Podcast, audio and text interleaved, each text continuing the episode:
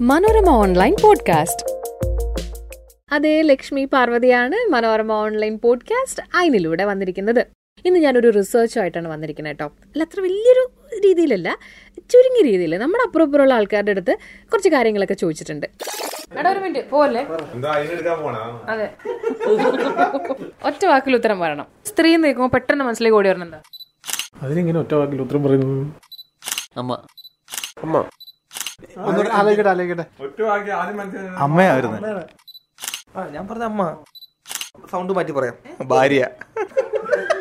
Sound മാറ്റി പറയാം.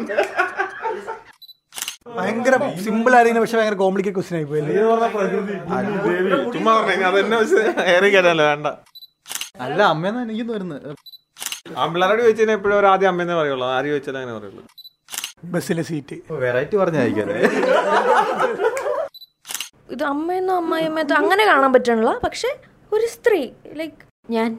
സ്ത്രീ എന്ന് പറയുമ്പം എന്താ തോന്നുന്നത് ഫിനാൻഷ്യലി ഇൻഡിപെൻഡന്റ് ആയിട്ട് എല്ലാ കാര്യങ്ങളും നോക്കാൻ ആണിനെ പോലെ തന്നെ കരുത്തുള്ള ഒരാളായിട്ടാണ് എനിക്ക് തോന്നുന്നത്. അല്ലാതെ പ്രത്യേകിച്ച് ഡിഫറൻസ് ഒന്നും തോന്നുന്നില്ല. മൾട്ടി ടാസ്ക് ചെയ്യാനും ഹാൻഡിൽ ചെയ്യാനും പറ്റുന്ന ഒരാളായിട്ടാണ് തോന്നുന്നത്.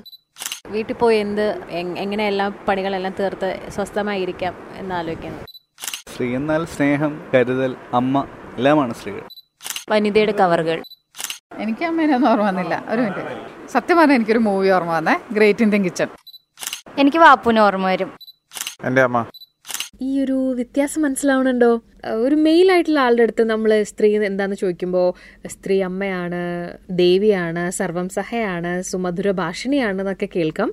പക്ഷെ ഫീമെയിൽ ആയിട്ടുള്ള ആളുകളുടെ അടുത്താണ് ചോദിക്കുന്നതെങ്കിൽ അവർ പറയണത് ആ ഒരു സ്ട്രഗിളിനെ പറ്റിയും the idea of being a സ്ത്രീ അതിനെ പറ്റിയിട്ടൊക്കെയാണ്. എന്തുകൊണ്ടായിരിക്കും ഇങ്ങനെ ഒരു വലിയ വ്യത്യാസം? സോഷ്യൽ കൺസ്ട്രക്ഷൻ അല്ലേ? ആ ഒരു പെർട്ടിക്കുലർ സോഷ്യൽ കൺസ്ട്രക്ഷനെതിരാണ് ഫെമിനിസം എല്ലാ കാലത്തും നിന്നിട്ടുള്ളത്. എന്ന് വെച്ചാൽ ആണിനെതിരല്ല പക്ഷെ സമൂഹത്തിന്റെ ആണധികാര മനോഭാവത്തിനെതിരെ. വളരെ ബേസിക് ആയിട്ടുള്ള കാര്യം. പക്ഷെ നമ്മൾ അതന്നെ കുറെ കാലമായിട്ട് പറഞ്ഞുകൊണ്ടിരിക്കണേ. പറഞ്ഞിട്ടും പറഞ്ഞിട്ടും ശരിയാവാത്ത കാര്യങ്ങൾ നമ്മൾ എങ്ങനെ ശരിയാക്കുക പിന്നെയും പിന്നെയും പറഞ്ഞുകൊണ്ടിരിക്കുക അല്ലേ? ആ. ശരിക്കും പഴയ സമൂഹത്തിന്റെ പരിച്ഛേദത്തെയൊക്കെ നമ്മൾ എങ്ങനെയാ അളക്കുക? അല്ലെ എങ്ങനെ മനസ്സിലാക്കുക അന്നത്തെ ചരിത്രം അന്നത്തെ എന്തെങ്കിലും രേഖകൾ അന്നത്തെ സാഹിത്യം ഇതൊക്കെ നോക്കിയിട്ടായിരിക്കും അല്ലെ? അങ്ങനെയാണെങ്കിൽ എനിക്കൊരു കാര്യം പറയാനുണ്ട്.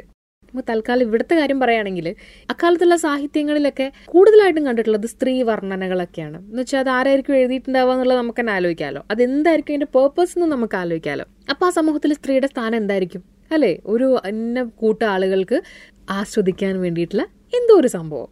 അങ്ങനെയൊക്കെ ഒരു മനുഷ്യന് നിൽക്കാൻ പറ്റുമെന്ന് വെച്ചാൽ അങ്ങനെ നിന്നിരുന്ന കാലം ഉണ്ടായിരുന്നു സ്ത്രീക്ക് കേട്ടോ. അപ്പൊ പറഞ്ഞു വരുന്നത് ഈ പ്രാചീന മണിപ്രവാളം ഉണ്ടല്ലോ. മണിപ്രവാളം എന്താണെന്ന് അറിയാലോ? നമ്മൾ കേട്ടിട്ടുണ്ടാവും പണ്ട് സ്കൂളിലൊക്കെ അല്ലെ? അതായത് ഭാഷാ സംസ്കൃത യോഗവും മണിപ്രവാളം എന്നാണ്.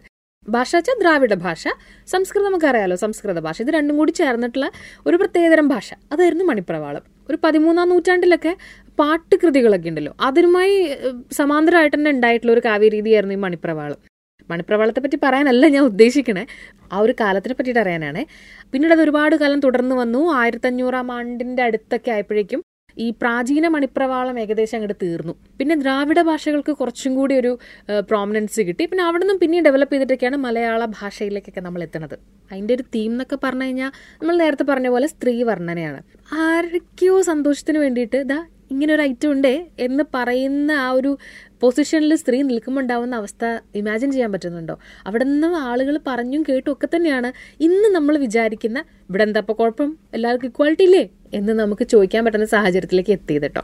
അപ്പോൾ നമ്മൾ ചരിത്രം അറിയണം. ചരിത്രം അറിഞ്ഞാലേ അവിടെ നിന്ന് കാലൂന്നി നമുക്ക് നിൽക്കാൻ പറ്റുള്ളൂ എന്ന് പറഞ്ഞിട്ടല്ലേ ആ അങ്ങനെ പറയുകയാണെങ്കിൽ ഈ പ്രാചീന മണിപ്രവാളത്തിലെ അവസാനത്തെ കൃതി എന്ന് അറിയപ്പെടുന്ന കൃതിയാണ് ചന്ദ്രോത്സവം. ചന്ദ്രോത്സവത്തിന്റെ ഒരു വൺ ലൈൻ ആലോചിക്കുകയാണെങ്കിൽ അത് ഭയങ്കര രസമാണ്.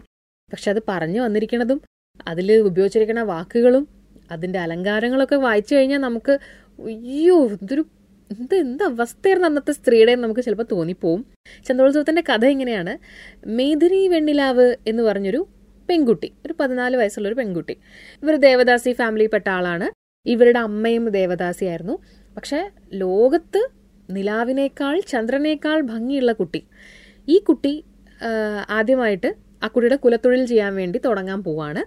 അപ്പോൾ ആ കുട്ടി ഒരു ചന്ദ്രോത്സവം നടത്തുകയാണ്. എന്ന് വെച്ചാൽ പല നാടിൽ നിന്നുള്ള എല്ലാ ദേവദാസികളും അവരുടെ കുലത്തൊഴിൽ ചെയ്യാൻ വേണ്ടി എത്തിച്ചേരുന്ന ഒരു വലിയ ഉത്സവം.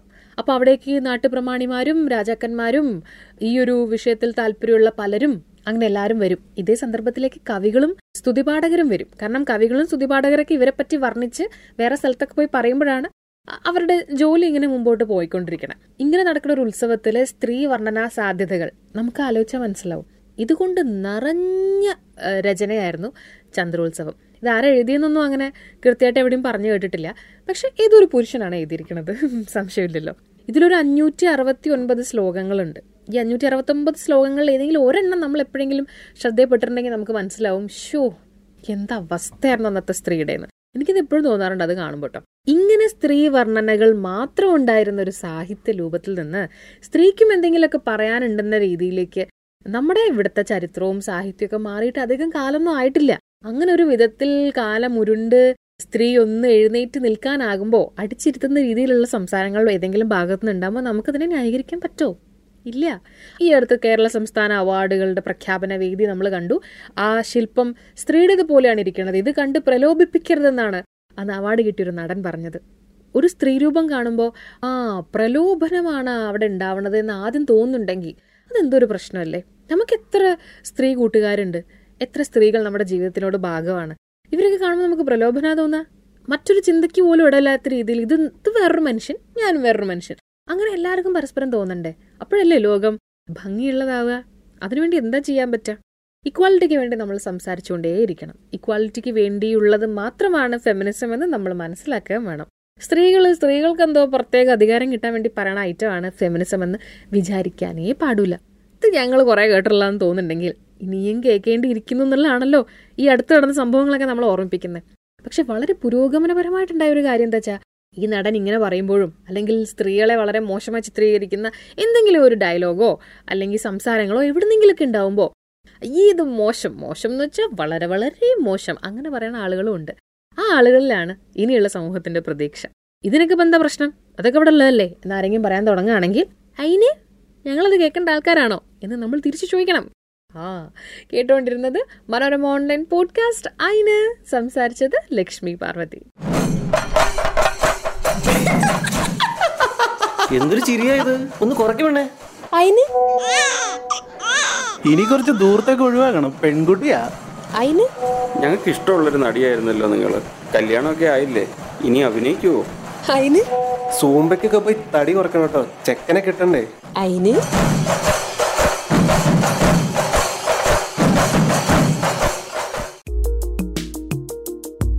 Manorama online podcast.